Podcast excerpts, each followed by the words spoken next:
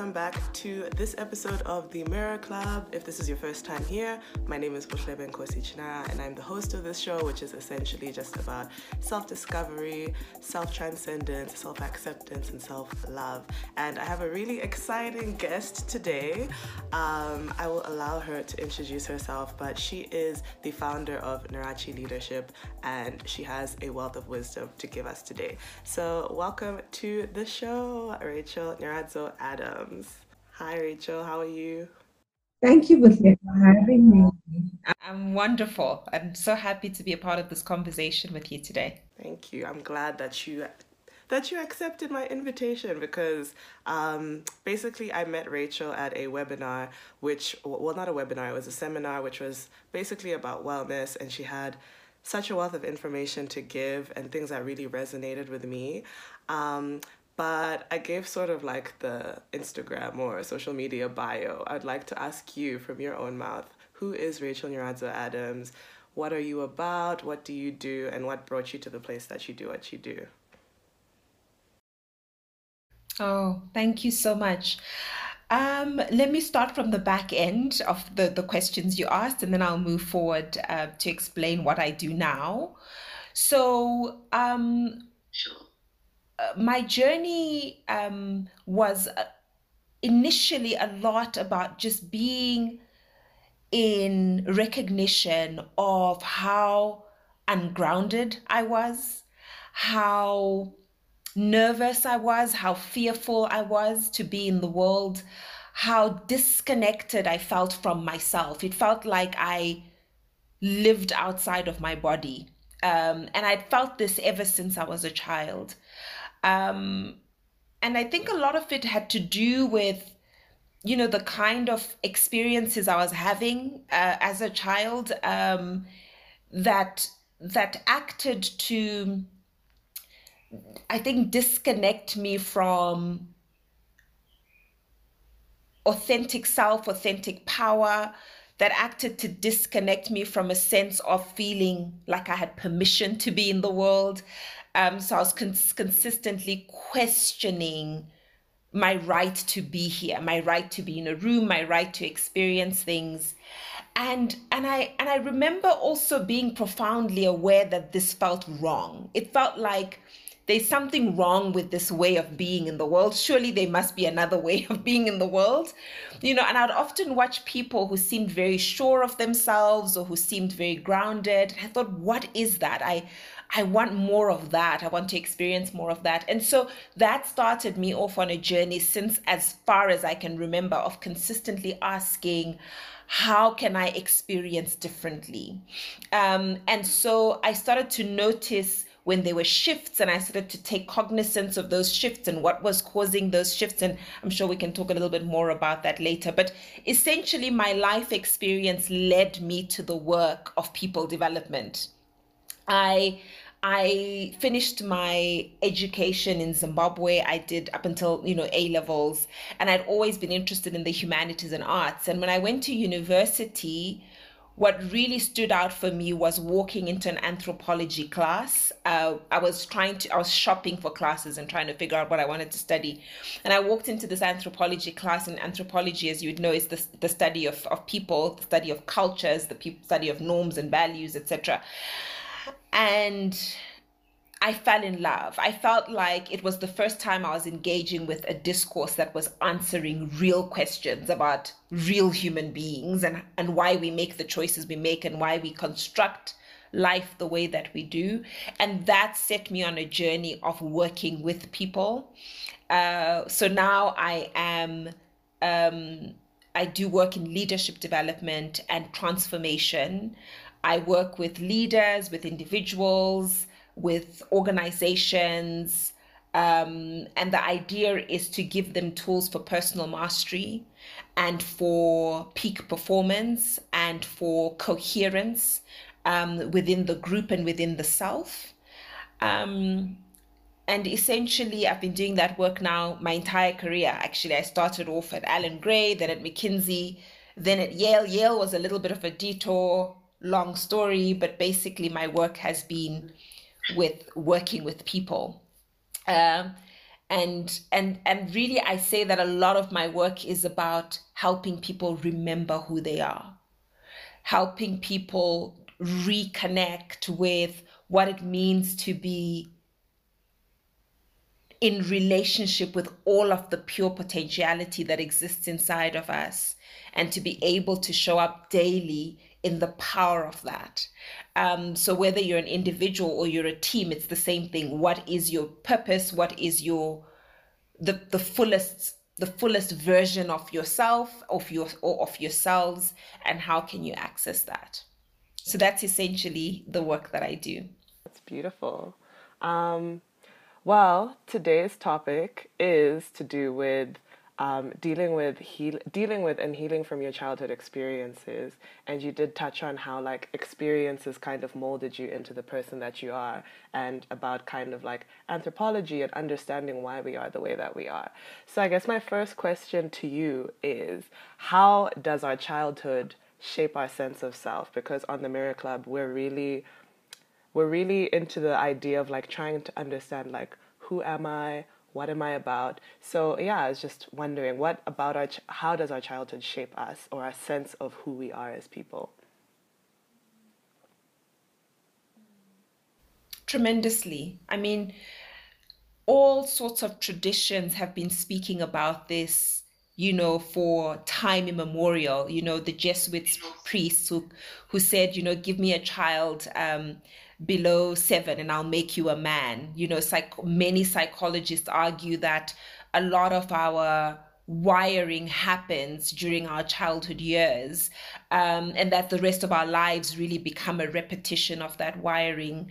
There's an institute called Kaiser Permanente based in the United States that does a lot of research around how do childhood experiences influence the way that adults then show up in their lives. And so there are multiple disciplines that are looking at what does this all mean.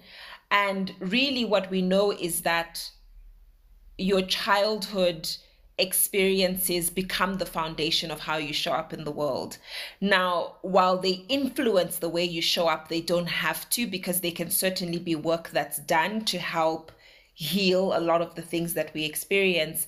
But in reality, they certainly do. And many of us are in many ways replaying our childhoods in our adult life. And so a lot of the work that I had to do on myself was about revisiting some of the childhood experiences that I had and seeing how they influence the way I perceive myself and perceive my life experiences, and, you know, trying to undo the impact that they had on self-esteem, you know, on self-actualization, on the way in which I perceive relationships, and the way in which I enter relationships before I even perceive them. And so it's important that we always be in relationship with the fact that our childhoods do have implications. In fact, the research done by Kaiser Permanente shows that, for example, children who've experienced traumas in their childhood are more likely, for example, to be diabetic, develop cancers, become alcoholic, be suicidal, and have mental health issues. And they call them adverse childhood effects, or ACEs. And you can actually look this up, and there's an assessment. If you Googled ACEs, Kaiser Permanente, there's an assessment you can actually take online that shows you how many of these ACEs you have and how it may be impacting your life. And the ACEs range from, you know, abusive experiences, to being in an environment that is unstable, you know, to feeling under threat. And all of these as a collective then influence, if you imagine, not only your biology, because children who are continually stressed are continually then producing cortisol and adrenaline into their systems and inflaming their systems. And so over time, the system is overloaded and overburdened with stress hormones, which then impacts, for example, resilience.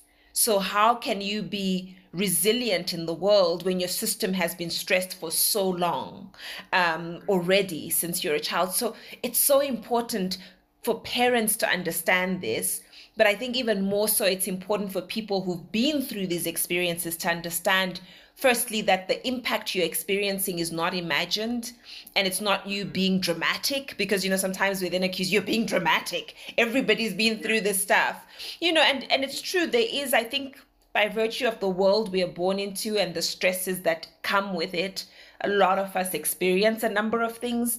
But the more you experience these things, you know, the more likely you're going to have some difficulty in the world working through what it means to be a self and what it means to self-actualize and what it means to be a part of a community. And so we shouldn't take it for granted. So it's important for those people who've been through that stuff to know that it's real. And then secondly, to pursue whatever healing they can in order to course correct some of these things as they happened. And I remember at the seminar where I heard you speaking, you did go over some of these ACEs, I think is how you pronounce them. And I think, because a lot of people might not realize that they actually had traumatic childhoods or certain things that adversely affect them now. So I was wondering if you do have it off the top of your head, if you could like maybe go through some of them, because I remember you even like referring to things like neglect, and those can actually have an adverse effect. And some people might be like, I'm fine, I didn't have like, you know, sexual abuse or like physical abuse in my childhood, so I'm fine. But then, yeah, I guess I'm curious what, for more of a breakdown of those things so people can actually know like, oh, okay, maybe I do have some things to actually look back at and, undo or whatever, yeah. Absolutely. So under the abuse piece, it's, and I hope I remember all of them, it's emotional abuse, physical abuse, sexual abuse. There's a fourth one now that I'm forgetting, but it's stuff that has to do with impact on the self, right? So things that were done to you, said to you, that you then embodied, right? Because they were being done to the physical body, but also to the emotional, psychological state. And, you know, in our cultures, we don't often talk about being hit, for example, as physical abuse. And actually it is, right? I remember reading, I can't remember where I was reading this, but years ago when I started to do this work, I remember reading somewhere that said, you know, for a child, they can't tell the difference between being slapped and being punched. It's the same thing. For the child, it's a visceral traumatic experience that's kind of like, why is this abuse being given to me? And in fact, Alfred Adler, who is a psychologist that most people don't know about. People tend to know about Freud and Jung. They don't know about Alfred Adler. But one of the things he talks about is the danger of reprimanding children, of using these violent tactics to get children to do what you want. And what he showed was that, you know, it's actually not a mechanism to correct children, it's a mechanism to control children, right? And so it has a lot to do with the parents' anxiety. And so, you know, so we tend to underestimate the impact these things have on children and even with their dynamic of the world. In fact, I was having a conversation just recently with somebody who was saying that, you know, when they had an experience and they would cry, they would be told, you know, big girls don't cry. And so what happened is it invalidated whatever experiences that they were having. And that's emotional abuse. You are not allowing emotions, which are energy in motion, to pass through a child's system because you're telling them that's an incorrect emotion. And that's problematic, right? Because actually that emotion is valid and the child should be able to experience it so that in their older years, they know how to process emotions. You know, so that's very important. Yeah. And then the other ACEs fall under the category of the environment. So, for example, was there drug taking in your environment? Was there alcoholism in your environment? Did you watch a parent being beat? or being violated in some kind of way. And then the other ACEs fall under neglect. So were you physically neglected as a child? You know, were you well fed? Did you have access to the kinds of resources that you needed in order for your growth and development to be healthy? And so if you know, all of these experiences count as traumas. And remember, trauma basically means that, you know, life is disrupted in a way that has huge impact on the system, and that sends us into these processes of grief or of feeling violated, of feeling neglected, not being seen, not being heard, etc. And so I love your question, because you're right. In our cultures, we tend to not see all of these things as traumas. It's just, it's part of life. Exactly. Ian Leslie, there's a book by Ian Leslie called Born Liars, which is fascinating, because one of the things he said in that book is that when children, for example, are hit a lot as when they're younger, they have a tendency to lie more. Why? Because they experience that there's always a dramatic consequence to my behavior, and so now they develop a mechanism to self-protect. And so you'll find that they start to lie much more, or they feel like they can't really own up to a mistake, right? So you do something wrong and you're trying to cover up, you know, or you don't know something and you don't feel like you have permission to say, I don't know, can you tell me what that is? Because in your brain, you're thinking, oh, if I don't know, I'm going to get into trouble. So imagine what this does for learning, for creativity, for possibilities, for innovation, when you feel like the consequence of exploration is too high. You know, so it creates this false sense of unsafety in the world that then has impact for the rest of our lives. Yeah, I totally resonate with that. I grew up in an environment where I used to get beaten a lot, to the point that now when I've spoken about it as an adult, extended family members have come in and be like, you can't say that, that's abusive, your parents gave you everything. Like, just, that was the norm in our family. Like, kids get beaten and being told, like, people bringing Bibles to tell me, see, the Bible says, spare the rod, spoil the child. Being beaten is like normal.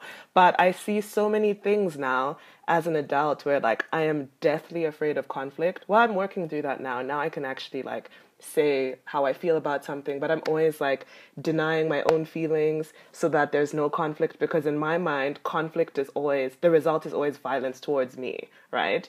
Or like things just like you're saying, wanting to maybe lie about certain things, make things not seem as bad as they are, even in terms of like my relationships where maybe it's friendships or romantic relationships.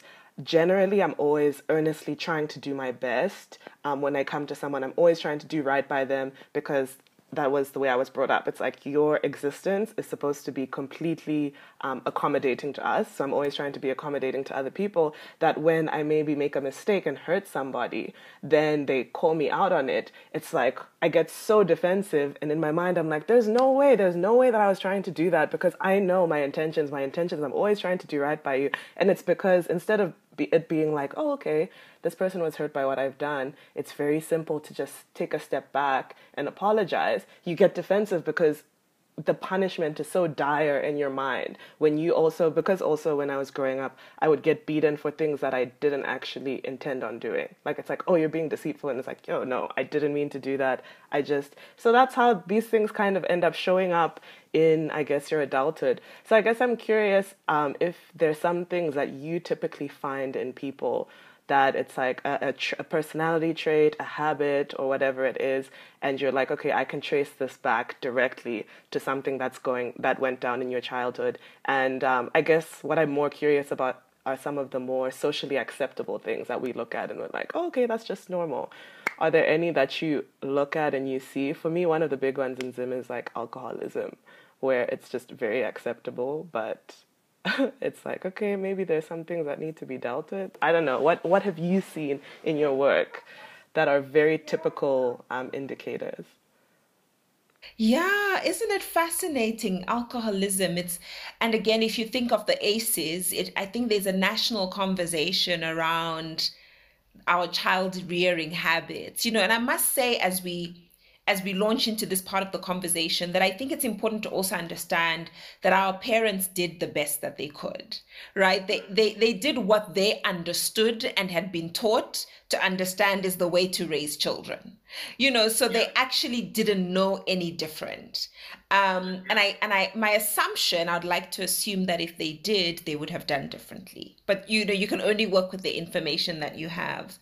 But yeah, I mean, it's everything. It's small things, for example. Actually, let me not call them small things because they tend to actually then lead to big implications in the world. So I also work from an embodied perspective, what we call somatic coaching. So working and looking at the body and observing what happens in the system. And, for example, I come across many people with very tight jaws. And often that is usually a sign that people are holding back on speaking whatever it is they believe to be true for them, right? Or they're always correcting the way they talk, right? And so the self-consciousness leads to almost a tightening because you're holding back, but can also be linked a lot of the time to nervousness that has been held in the system. People who are very stiff in the shoulders, there's probably a lot of fear, a lot of sort of grasping onto hypervigilance, hypervigilance, holding energy in. Sometimes also even people who are, overly jocular, continually making jokes about everything and laughing through everything because they're trying to mask the pain that they're feeling inside, or they're masking whatever it is that is burdening them internally and they don't know how to articulate. But, to your point, everything from believing that it's okay to beat your wife or beat your husband. By the way, that's something we don't talk about in our society, but there are women who beat their husbands. This also happens, right? But also not just physical abuse, verbal abuse, emotional abuse in our adult relationships as a sign of, the anger that we've carried from childhoods about things that we didn't experience. Alcoholism, what are we trying to numb? We live in a society that often isn't very good at articulating emotions, likely for the reasons that you mentioned and I mentioned a little bit earlier. And so people resort to whatever numbs them. So they don't emote, so they don't feel anything. What's of course ironic is that they then create other emotions that they then have to deal with after the drunkenness when they're sober. So, there are many things we could name. I think the question becomes, are we willing to have the courageous conversation, number one, about what we do about this, but number two, about how many of us are still carrying forward those same child rearing methods with our children now, right? Because we also now don't know better because that's the way that we were also raised. We take for granted that parents often don't get a guidebook. And certainly I see a lot of guidebooks now about the physicality of raising a child, but often we don't talk about, for example, the stages of development of a child and what they are developing characteristically at different stages of their growth. And so what are the things to watch out for? So for example, when we talk about the terrible twos, terrible threes, why are children like this? Why are they throwing tantrums at that age? Because psychologically, they are now developing willpower. They've now learned that I am a me. Right? So they've come into this realization. So part of child development is testing those boundaries. But then what happens is parents get frustrated, right? Because they're like, why is this child being this way? Often because we don't know that they're developing this me. And so what we try and do is we try to stifle it. We try to stop them. Don't do that. Stop it. And, you know, sometimes justifiably so, because, you know, we've got jobs to do. We are frustrated, you know, we're also pressed for time. So, you know, I can't be telling you that you can't, you know, I want you to wear the blue dress versus the black dress. I don't know, whatever it is that you're going through in that moment. But it's so important to recognize that if you stop the child from that experimentation, what you're then doing is you're dampening their sense of self. And so they may go through the world feeling like they have no willpower. So they start things and they don't finish them. They, you know, they continually self-doubt and asking for permission in the world. All of those can be symptoms of traumas that were experienced in that phase of life where I was developing my me. You know, and so there's lethargy around my me in my adult life, because in my childhood life it was dampened. And you know, and it's different things for different people. Psychologists will tell us that some people go into excessive behavior, some people go into deficient behaviors. It just depends on the child and what they were interpreting during that time. And, you know, there you go. And before you know it, you've got a grown adult who's grappling with stuff that they don't understand. But why do I always grapple with this? And if they only understood this whole process, they might be able to better explain what they're doing and how they can start to heal it. So when people, I guess, recognize certain things inside them that maybe they're like, okay, I can trace this back to my childhood. What are the processes that they could start to go through, I guess? Like the hard conversation that you were speaking about, where it's realizing, okay, I have some healing to do. Where does one begin when they're just faced with, wow, these are all my dysfunctions that stem from my formative years? Yeah, absolutely. I mean, an obvious one is therapy, right? An obvious one is any modality that will help you in a healthy way to revisit some of the things that took place and to process them out of your system. Because, you know, we hold energy inside our system. So, for example, people I tend to experience with a tight jaw also get a blockage in their throat, right? So when they're trying to speak there, the people say, I feel a lump in my throat. Because why? That's energy that's been constricted there because of things that have been unsaid, conversations that need to be had, truths that need to be spoken.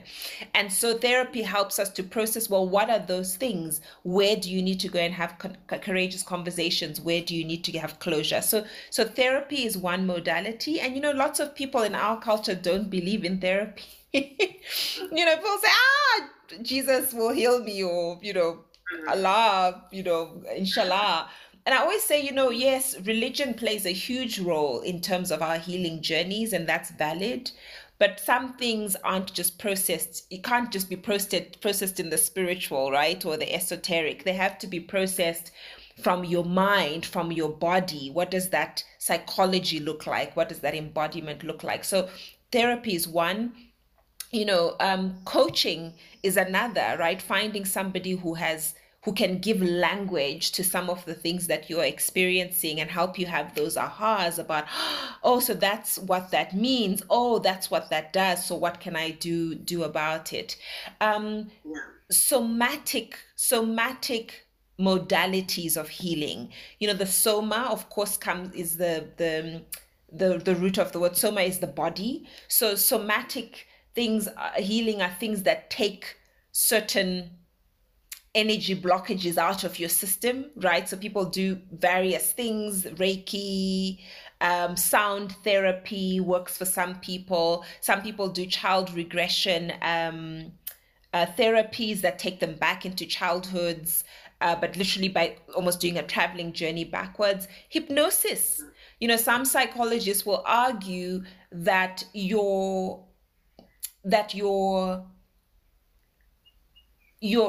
trauma is actually held in your subconscious mind, right? So speaking to the conscious mind, some psychologists argue, isn't really helpful, because then you're trying to heal in the conscious mind what's in the subconscious. So hypnosis helps you go into the subconscious, and then you can work through the healing there. So I think it's up to each person to experiment and discover what works for them. You know, if you go to one thing and it doesn't work, don't be disheartened. There are many, many things that can work for you. You know, if you go online and just look up, you know, traumatic therapy or traumatic healing, there will be, you know, eons and eons of things that you can do. I think what's wonderful is that people can heal, right? You can actually work through your stuff and you can teach your body to show up differently. So, you know, as an example, I used to struggle to articulate anger because I was also brought up to believe that actually your emotions are invalid, are not valid, right? So, you know, we are all just trying to make it through life. So, you know, keep it to yourself, you know, get over it, work through it. And so what I learned over time is that there's no permission to express what is truest for me, especially when something was angering me. So I was very passive aggressive. You know, people would ask me, are you okay? Yeah, I'm fine. Are you upset? No, I'm fine. Do you want to talk about? No, not really. You know, and it was like one of those where I wanted to speak up, but I didn't know how. And I was one of those lump in my throat type people. Some people, butterflies in their stomach, knots in their stomach, you know, some people feel their sides numbing, or, you know, people have different energy centers where they tend to be alerted to the fact that something is wrong. For me, it was a lump in my throat. But, you know, I had to learn, my body had to learn how to exert energy outwardly. Because of the fear when I was growing up, I held energy internally. So, you know, I always sort of had this very, I looked on the outside posturally very like confident because I walked straight and things like that. But actually what it was not confidence. It was hypervigilance. It was me trying to puff up to sort of create this who's about to attack me next so that I can protect myself. But really what I was doing was holding energy internally. I didn't know how to speak out and to just say things, you know, to say you've really upset me. So I'd be in a relationship and my partner is doing something that hurts me and I just pretend like I'm fine. I'd not know how to say, but I don't like it when you do that. Just to say that was, for me, could take months for me to get those words out of my mouth. And so somatic healing, for example, was learning what we call the warrior body. I learned how to, I couldn't even do that. I remember the first time I had to do that exercise, I was like, but what is that? Why would I, that's so undignified. Why would I do that? You know?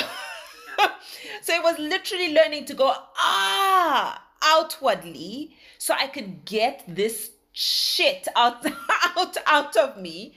And it was the most exhilarating thing to learn that. You know, some psychologists, for example, get you to hit pillows or hit punching bags because some people have so much rage inside of them that they've never articulated. So get it out of your system so that you can make room for other emotions to emerge. Some people define emotions as energy in motion.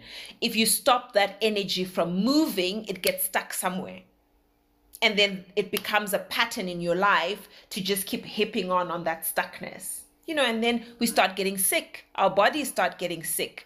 You know, we produce too many stress hormones in our system. Some people are addicted to adrenaline. My good teacher, Dr. Ilamanga, talks about how people can be so adrenalized, they get addicted to adrenaline. So you go to work and everything is rah, rah, rah. Then what exercise do? You go running. Rah, rah, rah, same thing, because you're saying, oh, I'm releasing tension. No, actually, you're creating more tension, but you're addicted to it and you don't even realize that you're addicted to stress. Stress can be addictive.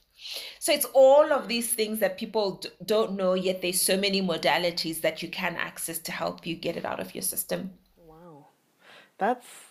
That was a lot packed into, and thank you. Thank you for those. No, I'm not even saying it in a bad way. I'm like grateful for all the nuggets, like concentrated. Something interesting about what you were saying just about like your subconscious and trying to heal your subconscious. I was reading something somewhere. This girl, her name is New Mindframe on YouTube, and she sometimes just channels messages about like healing. She doesn't have any formal training, but like she's been on the self-healing journey.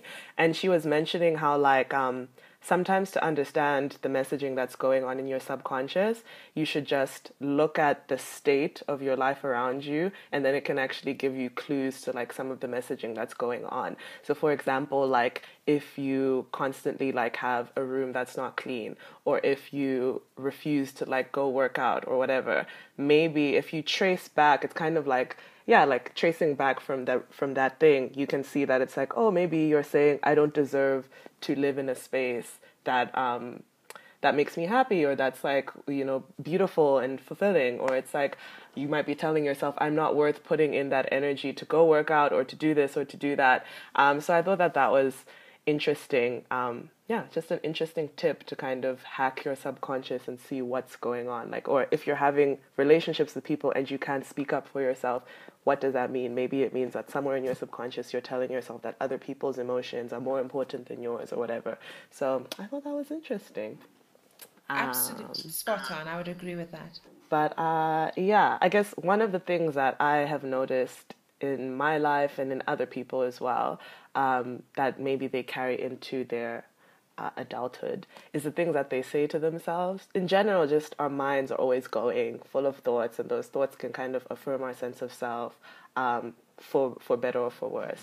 So I guess I wanted to speak about like punishing self-talk and how somebody can potentially, that might be stemming from their childhood, and how do you think are the ways that people can stop themselves from having those thoughts? Because some people might be like, for me, for example, when I was super depressed and I had a lot of punishing self-talk, my mom would just be like, happiness is a choice, Wuxle. And I'd be like, do you think I want to be depressed? Like, of course I don't want this stuff going on in my mind. But it felt so real, and it felt like I couldn't come out on top of the thoughts. It felt like they were crushing me. So do you have any kind of tips that people can use to maybe just not have the noise feel so real and so kind of like crushing and like prison-like?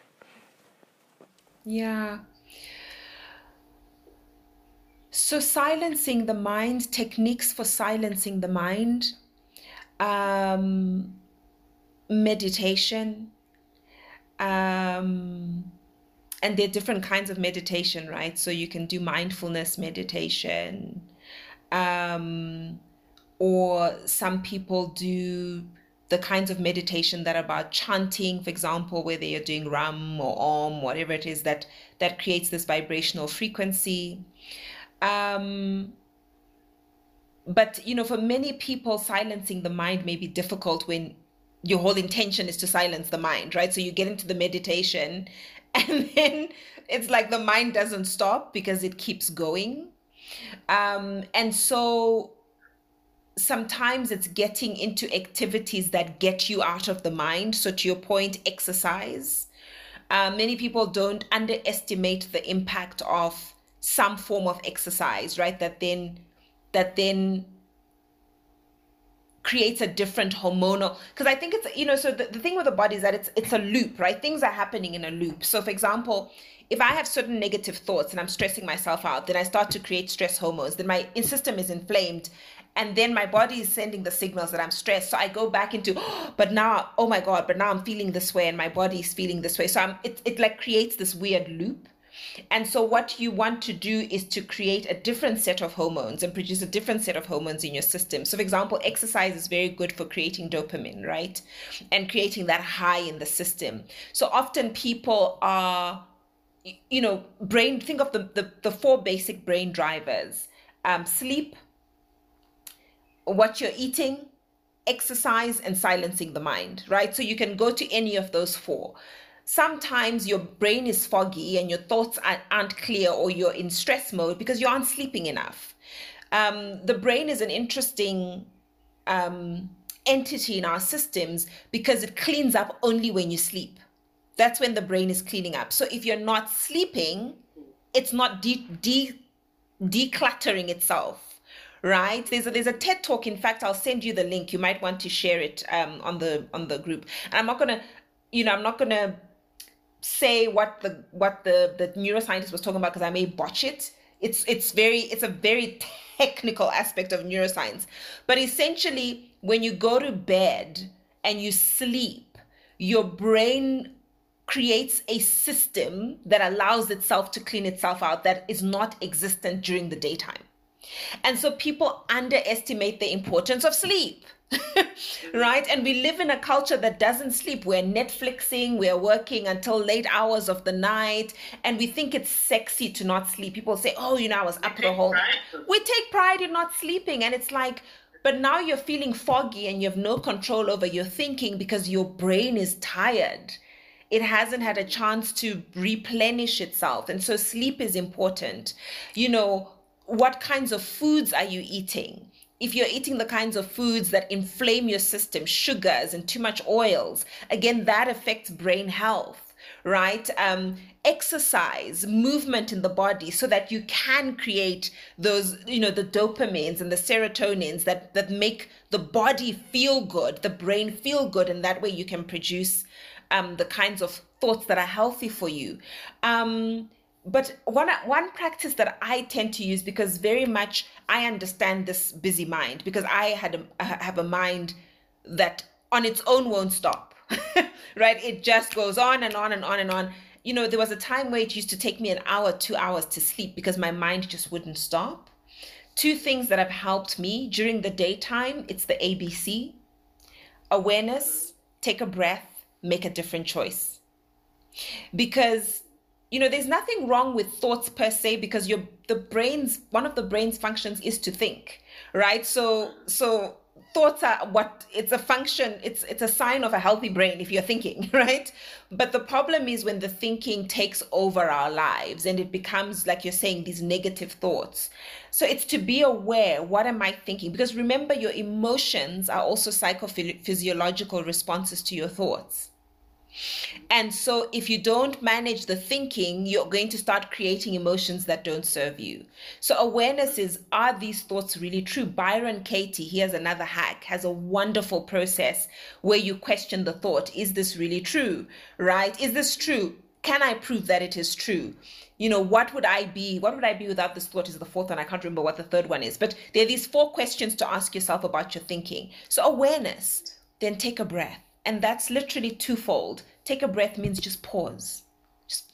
Just pause. And what I find helps me, for example, is taking myself up from where I am. So, for example, if I'm sitting here, which is my desk, which is where I work, and I start to get into this negative thought pattern, I just stand up and go somewhere else, because just differently locating yourself puts your senses into contact with new information. And that will change your thoughts. But also literally take a breath. Breathe deeply. Many of us breathe up here, and that sends signals to the brain that you're stressed. Breathing deep belly breaths like a baby sends signals to your system that you're relaxed. And so just breathe. Even now when I do it, I can feel my system changes, right? I can feel my posture changes. I can feel my mind clears a little bit, because good amounts of oxygen into your system. And then make a different choice. Thoughts are not, you know, they are not these things. I'm still actually reacting to that new breath. Thoughts don't have to control anybody unless you're letting them. So make a different choice means you know that you can have different thoughts and you can create new thoughts. At night, Yoga Nidra for sleep really helps to relax the system. Doing a body scan, breathing deeply, you know, unraveling the thoughts of the day, putting them away, has helped me to access sleep more easily. So there's so many hacks that are out there in the world, right, that we can use, that support our system, that help us get out of that negative thought spiraling that we can get into, that then disrupts all of our life, really. That was amazing. So many tips. So the last thing I think that I'm curious about, that I've tended to see, because me and my peers in our age group are obviously in our 20s, the messy 20s, where we're trying to unpack and figure things out. And one thing that I tend to see a lot is that when people come into contact with their parents who perhaps inflicted, as you said, it wasn't necessarily always conscious, it's just the way that they thought they were supposed to parent, but inflicted certain abuse or trauma upon these children, when they get back in contact with those parents, it's almost like they revert to their childhood self. And a lot of those traumas continue to replay, and they're kind of stuck in this this place where they can't really transcend it. Also, I noticed a lot of just people really feeling, and this was me as well for a very long time until recently, where because they're your parents, you love them, they're your first point of contact and your first point of interaction. all of the things that they continue to say to you today that might not necessarily be like helpful for your mental health or whatever, still like have such a hold on you. And like you feel like you can't even speak to them sometimes about some of the things, maybe the issues that you have or some of the things that you're trying to unpack. You can't speak to them because it will send you back to that child who was kind of distraught and devastated by their parent reacting in this type of way.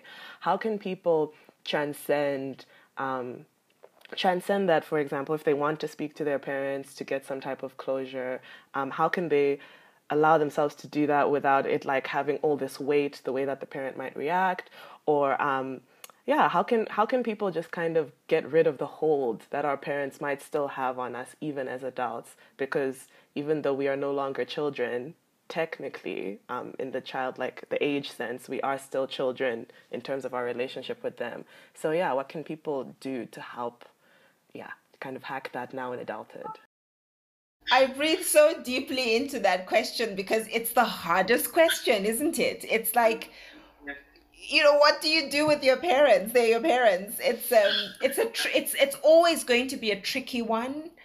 Especially in cultures where the general belief is you don't tell your parents, you don't say to them, this is what you did and this is how I feel about it, because it's considered taboo. It's considered, that's not what you do with parents. I would say several things to that. The one is, and not just parents, right? It may be an uncle, it may be an aunt, it may be some adult figure in your life, a guardian that inflicted something upon you. I'll say several things to it. Number one, radical healing. Sometimes if the trauma is so intense that you're re-traumatizing every time you're in the presence of this person, you may have to call for a timeout. So for example, if you were raped by an uncle or an aunt, or, you were molested, you experienced some really deep trauma, to be in the presence of that person opens that wound again and again. And you're supposed to then, smile and pretend like everything is fine. And that also betrays your experience. And I would say, it may well be because you're no longer a child, you're an adult. So you have permission to say, listen, I don't want to be in your presence. I can't be in your presence. And so I'm calling time out on this. So if you're present, I'm just not going to be there. That's a choice that's available to you. And people often feel like it's a choice that's not. It is. You don't have to keep going back into the presence of people who created these kinds of traumas. Number two, courageous conversations. Right? And people say, what's the definition of a courageous conversation? It's the conversation you don't want to have. Right? And so it's opening up the can of worms and saying, guys, this is what I experienced and this is how I experienced it. And I think it's important that you know and understand that. Some years ago, I don't know if my mom will watch this, and I hope she doesn't mind me sharing this because I think it really healed us. My mom and I have I love my mom to death. Like, my mom is literally like my hero. But like any other relationship, we had our stuff, and oh my God, the one year we had this epic fight, and I remember this was about five years ago. I remember sort of going into this conversation, going, oh, I can't tell my mom anything because she's my mom, and also I was like, what if she has a heart attack and she dies? What will I do? And then all my siblings would be like, you killed our mother. I was terrified, but there was so much I needed to say, and I just needed her to know it. And so before I knew it, I remember just saying, Rachel, say what you need to say, just speak it out. And we got into this. I mean, we were like having it. I mean, We're not punching each other. It was words. It was a words fight. We were emotionally having it. She said her piece. I said my piece. We didn't talk for a good 2 months after that. Can I tell you, this healed my relationship with my mother. And so I also ask people, what you think you don't have permission for, are you sure you don't? Now, of course, speaking truth has consequences in the world. You can't control what's on the other end of the response. But I certainly think there's an invitation to children and parents to sit it out and be like, listen, this is what happened. and not sit it out, sit together with it, sorry. Sit together with it and be like, this is what happened. This is how it made me feel. And I'm telling you this because why? And I just want to let you know that I let it go. I forgive you. Or there's some things that need to happen for me to be able to forgive you. We have to give ourselves permission to have these conversations. Otherwise, we carry stuff for time immemorial.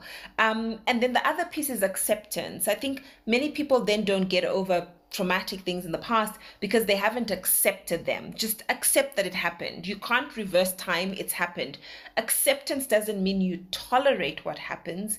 It just means you accept it so you can let it go. So I can't undo that there was physical abuse. I can't undo that there was sexual abuse. I can't undo that there was emotional abuse. It was there. It happened. It's done. But acceptance allows me to forgive and move past it so that I don't let the past interfere with the present. And so acceptance is a big piece. And when we go into conversations with acceptance, we also, they are then less loaded because we are not saying, I wish you had been different. We are saying, because they can't be different. You're just saying, this is the consequence of your action. And I just want you to know. So, you know, give yourself permission. You never know. You never know how much leeway you have to have conversations until you try them. Yeah, I definitely agree. I love that. I love that sentiment because definitely I and a lot of people who've come up in probably cultures that are very traditional, very conservative, it definitely can sometimes feel like that's not an option.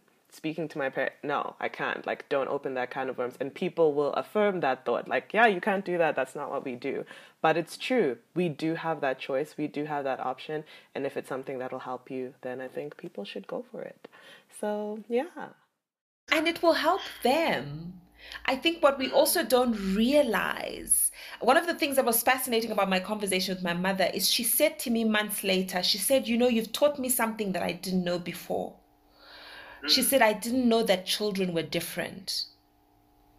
And that touched my heart because she realized in the conversation with me that she was treating all of her children like they were one entity, but she had neglected that we had different personality types. We evolve differently and we experience the world differently. And so I healed myself, but I also healed her in one aspect. And there's this wonderful saying that I love that says, you know, when you heal yourself, you heal your ancestry. And I think it's so true because you'll be surprised how, because remember, likely what you're experiencing with your parents is a pattern. It also happened to them, likely. So when you bring it up, you are allowing them to be in conversations they probably would never have been and probably can never have with their parents because probably they're no longer here. But you start a healing process. But I think, like I said, it's the way you enter the conversation. We enter them with acceptance, not with accusations. And there are certainly so many conversations I've had in my past that I regret because I entered them with accusations, and that's not helpful because people just become defensive. But we can certainly enter those conversations in a much more accepting and loving way that actually helps the other person heal too. Yeah. Oh my gosh, this has also been healing for me. Yeah, that acceptance part is so important. But yeah, thank you so much for joining me, Rachel. I know that this is going to be very helpful for a lot of people. So thank you for taking the time. Where can people find you? I'd love to kind of plug it in the information and yeah, just let us know. Absolutely. So you can find us on Instagram, LinkedIn, and Facebook. Either at Narachi Leadership, which is the name of my consultancy, where we do it, and our work merges neuroscience, ontology, psychology, and anthropology to basically bring about this this healing and coherence for people. Or you can find me personally on at Rachel Nyaradzo Adams on the same platforms. Cool. Thank you, everyone. Please do go follow Rachel and please do like, comment, and subscribe under this channel for more conversations like this. Bye. Thanks, Rachel. Thank you so much. I believe that if we are honest with ourselves, that the most fascinating problem in the world is who am I? What do you mean? What do you feel? when you say the word I myself. I don't think there can be any more fascinating preoccupation than that, because it's so mysterious, it's so elusive.